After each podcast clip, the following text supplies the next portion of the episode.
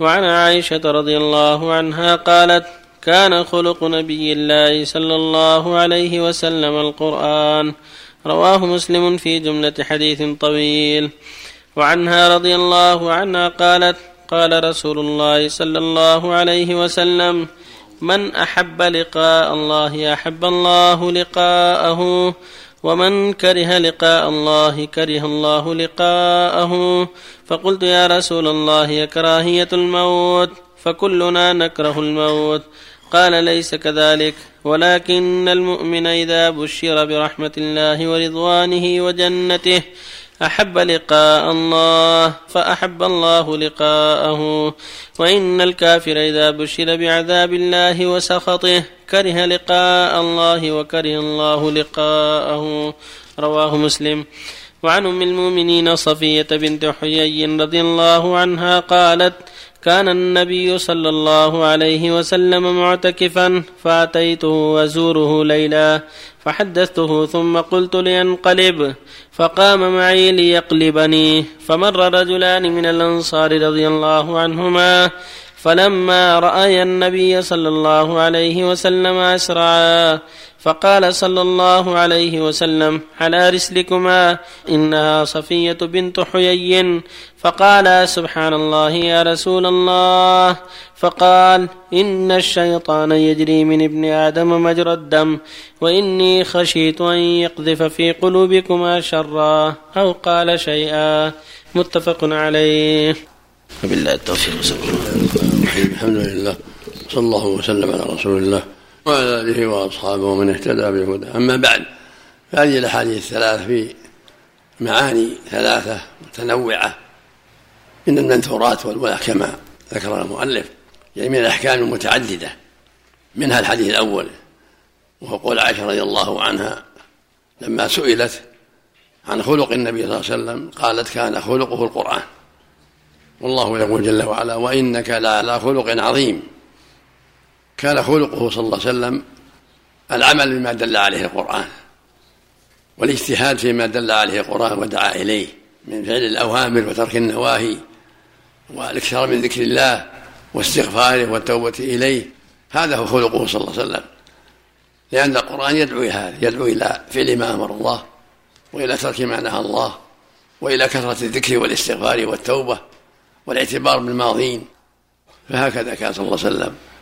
يكثر من ذكر الله ومن الاستغفار ويأتي الأوامر ويدع النواهي ويعتبر بقصص الماضين الذي قال فيه جل وعلا نحن نقص عليك أحسن القصص لقد كان في قصصهم عبرة لأولي الألباب.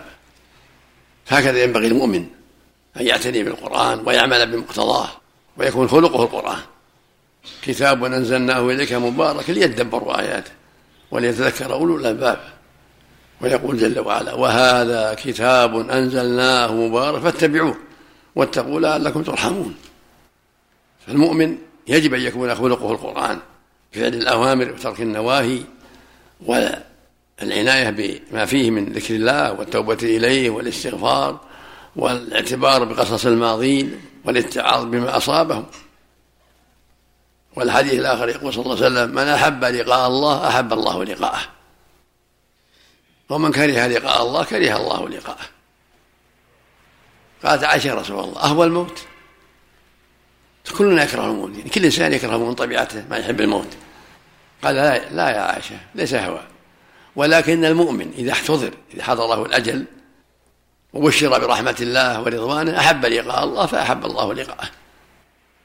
والكافر متى احتضر حضره الأجل بشر بغضب الله وسخطه فيكره لقاء الله ويكره الله لقاءه. فهذا يوجب للمؤمن الاستعداد للآخرة ويجتهد في طاعة الله ورسوله. حتى إذا حضره الأجل بشره الملك برحمة الله ورضوانه وجنته. فيحب لقاء الله ويحب الله لقاءه. هكذا المؤمن يحب لقاء الله ويحب الله لقاءه. والكافر بضد ذلك لأنه عند الموت يبشر بغضب الله وسخطه. فيكره لقاء الله ويكره الله لقاءه. هذه صفية رضي الله عنها. كان النبي صلى الله عليه وسلم يعتكف في رمضان. وزارته صفية في الليل. فتحدثت عنده بعض الشيء. ثم قامت فقام معها يقلبها إلى باب المسجد. فمر رجلان من الأنصار رضي الله عنهم فلما رأى النبي صلى الله عليه وسلم استعجله. فقال على رسلكم يعني على مهلكم؟ إنها صفية بنت حيي خشي أن يلقي القلوب الشيطان في شرا أنها أجنبية. قال سبحان الله يا رسول الله. يعني ما أنت محل الشك؟ قال إن الشيطان يجري من ابن آدم مجرى الدم. وإني خشيت أن يقذف في قلوبهم شرا أو قال شيئا. ففي هذا الإنسان يبتعد عن مواقف التهم. وإذا قدر له موقف يخشى أن يتهم فيه يبين الأمر حتى لا يتهم. إذا وقع موقف مع زوجته أو مع أمه أو مع أخته فخشى أن يظن مار أو أحد أنه مع أجنبية أو مع أنه يتهم بشيء يبين ما يدفع التهمة ويبتعد عن أسباب التهمة. فالحديث ينبهنا على أن المؤمن يبتعد عن أسباب التهمة. وإذا قدر شيء صرح بالأمر الواضح حتى لا تقع التهمة. وفيه من الفوائد أن المعتكف يزار المعتكف يزار يزوره أهله يزور معه بعض أحبابه يتحدث عنده بعض لا بأس ولو أنه معتكف يزار. وفيه من الفوائد أن المزور إذا قام مع الزائر يؤانسه حتى يصل إلى باب المسجد إذا كان معتكف أو باب المجلس حتى يخرج. هذا من إكرام الزائر. إذا قال السلام عليكم تقوم معه تمشي معه. تقلبه إلى باب المجلس باب السوق من باب إكرامه. مثل ما قام النبي مع صفية ومشى معها حتى وصلت باب المسجد يتحدث معها. فالزائر يكرم بالسلام عليه والتحفي عنه ومصافحته ومقابلته.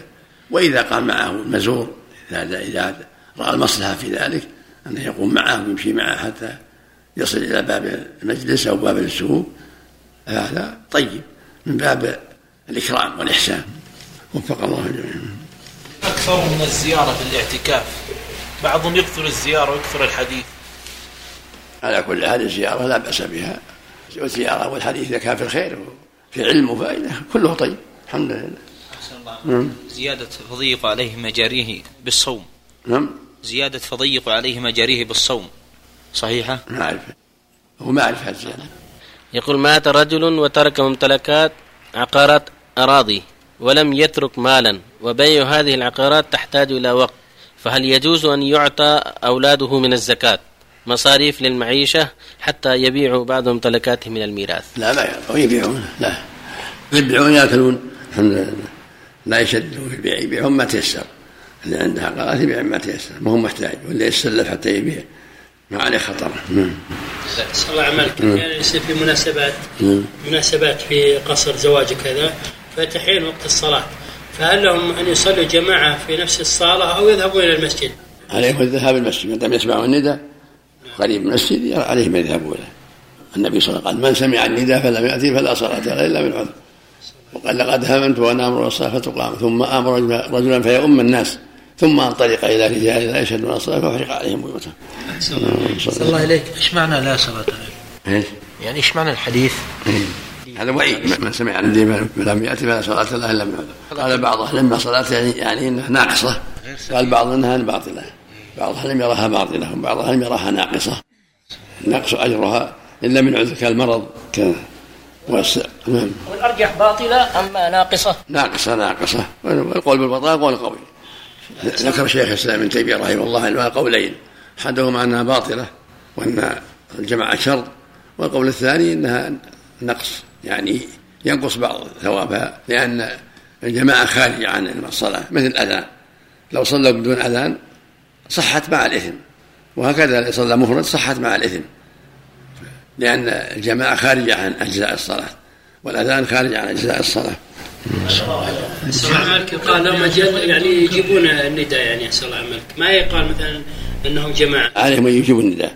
صلوا مع الناس إذا كانوا يسمعون النداء قريب مو من أجل المكبر هم قريب لو لو ما هم مكبر لو صوت العالي. سمعوا. المكبر قد يسمع من بعيد. يجوز اقتناء الحيوانات المحنطة؟ ما ينبغي لا لأن فيها مفاسد. قد يعتقد فيها شيء من الاعتقادات الفاسدة هل يعلقونها في بيوتهم وقد يتأسى بهم غيرهم يحط المصورات الصور وقد يقال أنها من إضاعة المال إذا لا زينة في هذا ولا خير في هذا. الراجح في لعب الأطفال هل يترخص فيها لأجل أنهم أطفال؟ إذا كانت على وجه فيها خلاف بين العلماء أن حديث عائشة رضي الله عنها كان عندها بنيات لها بعض اهلهم قال أنها يستراح فيها لأنها ممتهنة. بعض اهلهم قال لا ان لعن عائشه بنات العادة اللي يفعلها الناس العرب. يخيطون سياسات ويخيطون أشياء.